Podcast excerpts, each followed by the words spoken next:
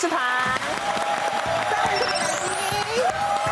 这个不管是疫情还是身体不舒服啊，还是这个天灾人祸什么的，很多时候呢，遇到一些状况的时候，往往就是要靠一些反应啊。那反应错了，可能就失去生命。那如果反应对呢，可能别人失去生命，你还有一口气。对，但是有时候也会觉得自己是不是反应过度，你知道吗？对。尤其像现在疫情，只是可能我前一天嘴巴张开，然后睡觉，然后喉咙痛，但是你起来的时候就想说。我会不会中了？我会不会中了？对不对？我跟你讲，我呢，为了帮你们做代班主持人，我可以跟你说，我鼻孔已经快要穿孔，从三天前就开始觉得不舒服了，喉咙痒痒的，然后今天很累，嗯，然后又鼻涕，有没有哈？就连续每天塞哈，嗯，对。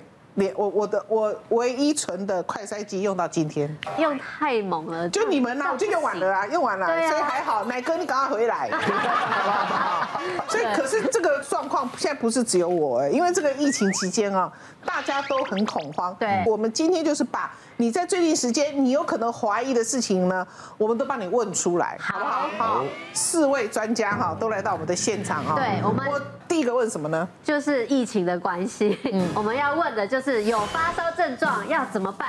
我到底是要待在家里呢，还是要去就医？我之前有几个医生还有里长遇到的状况，来让大家判断一下好了。因为最近很多人他在线上就医，这个是五十多岁的女士，然后呢，她当时一开始是贪图清冠一号，所以她就挂了中医师的门诊。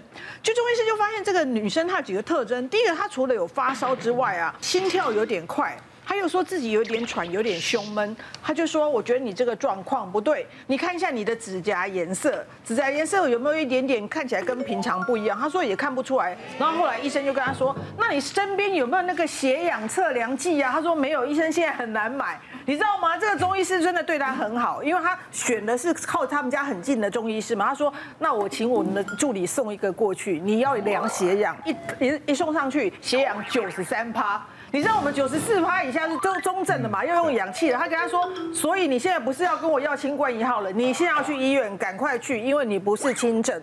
那另外一个就是自己下自己，为什么我觉得有一点晕呢？我也是。另外一个就可能是美人姐这种自己吓自己型的。你要不要看一下我的指甲颜色？健康的，相当漂亮。很多女生没有办法观察自己的指甲颜色，因为之前美甲都做很满。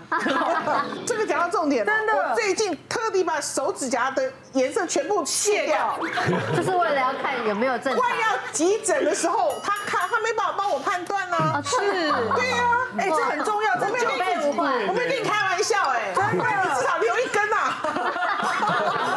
真的啦，不要做到满 嘛。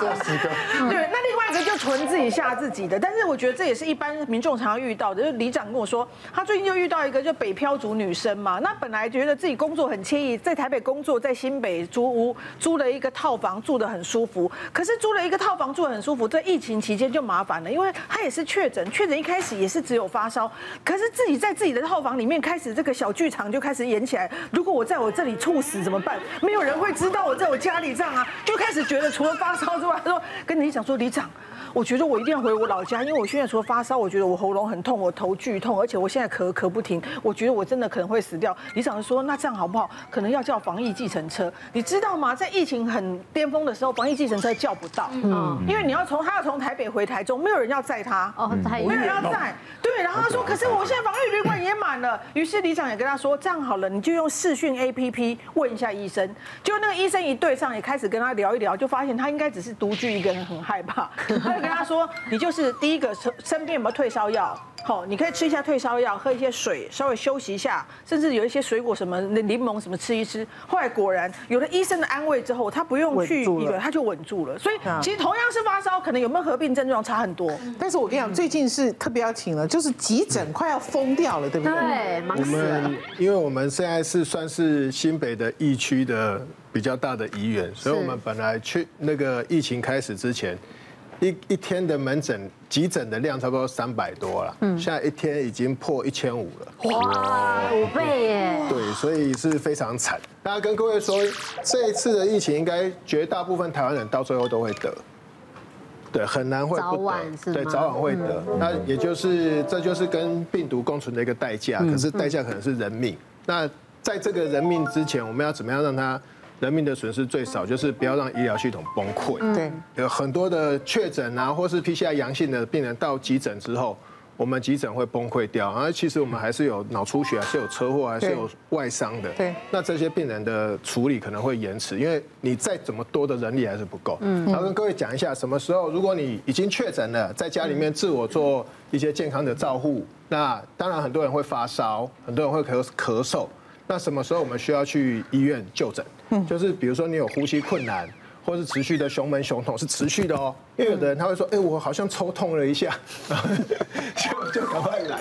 有时候真的会啊，其实大家会紧张嘛。然后有的，比如说啊，你真的有低血氧的情形，如果你没有血氧机的话，比如说你看观察自己的皮肤、自己的指甲、自己的嘴唇，是不是有那一种我们说 cyanosis，就是发干，就是紫紫、青青紫紫的这种情形？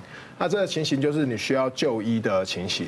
那如果你是确诊的人的话，基本上在大原则还是打一九二二跟卫生局的电话。不过目前在新北，以我们的知道的是，应该是根本就打不通。卫生局大概十三分钟有机会接通一次，根本就打不通，或是打打了之后，可能你也没办法很详细的描述的话，真的不行的时候，你可以自己步行或是自己骑车到医院。然后真的不行的时候，其实可以请同住的家人做好防备之后开自家车，包括。你可以骑那个租赁脚踏车啊，哦，就对，就是你就是自己一个人到医院，就是不要坐大众运输工具啦，对啊。那这一波其实我们会希望说，疫情就是缓缓的烧，缓缓的烧，然后烧在我们医疗系统可以负荷的范围底下，这样子才比较好。是是，因为大部分是无症状啦，对，所以呢，就是说或者是轻症啊，那真的是在家里把自己照顾好，嗯，你就多一个。多留一点点力气，让医护的量能可以保留给那个需要需要的，尤其是老人中重症。对，不过有时候也是会遇到很好玩的，像我学弟之前就遇到，他就他就看那个外烧区嘛，就可能三四百个人一天，然后十二个小时三四百，他就看到没时间吃饭，然后没时间上厕所，好不容易抽到时间，他要冲去厕所，装备脱完之后，他就跑去厕所要上厕所，然后他在厕所路上就被一个阿伯拦住。他说：“哎，医生啊，医生啊，你等下你来，你来，我有物件要你看。”然后我学弟就拗不过他，因为他从外面进来，已经把 N 九脱掉，戴个外科口罩，就说：“啊，嗯，你别提什么话看。”阿伯就很神秘从口袋里面掏出一个筛检盘，他说：“你看，我两条线。”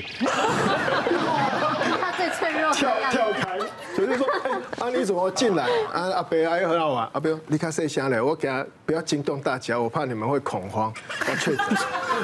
然后学弟就说。啊！你怎么会跑进来里面？你不是应该在外面跟人家排排队吗？急诊外面那个确诊快筛阳的，就是要在外面排队啊。然后那个阿伯最好笑啊，外面写的白车啊，我给人家开杠呢。太多人了。很多人，因为真的现在我们外面其实很多人，可是他们就是有时候是一家子，然后他们一家子的就会围成一圈。哦。然后今天那个学弟又 po 一个超好笑，他说他就在外烧区，然后就看了八个大人围成一圈。然后就那八个大人就站到他前面之后，就散开来，里面抱了一个六个月大的小朋友。他说：“原来都是同一家人。”然后我说：“啊，你们干嘛围成一圈？”他说：“我们用我们的身体保护小朋友。”对，可是问题是，你你有可能还是飞沫还是什么还是？就说你也好笑，可是你也可以体会，就是说人民的恐慌啊，还是会恐慌，对不对哈？那种恐慌跟那种恐怖，而且我们今天有一个救护员啊，消防队的哈，很辛苦吧？最近其实今年现在遇到的患者比较重是轻轻症比较多。那像去年新冠肺炎刚开始的时候，这类新型传染病，呃，因为我们对它的认识不是很很多，所以我们会穿着像这种西级防护衣，就来保来执行勤务的时候保护我们自身的安全。大概像这样，就是我们俗称的大白。对，那今年比较特别呢，是因为呃，我我们其实救护员都已经接种过三剂疫苗了。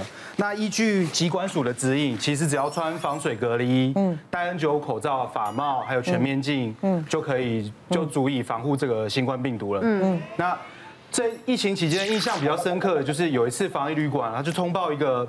患者他没有呼吸心跳，那其实我们在做 CPR 急救的时候，因为会靠这个患者非常近，我们染疫的风险就相对很高。嗯，那我们就会先预置这个呼吸道的组合组。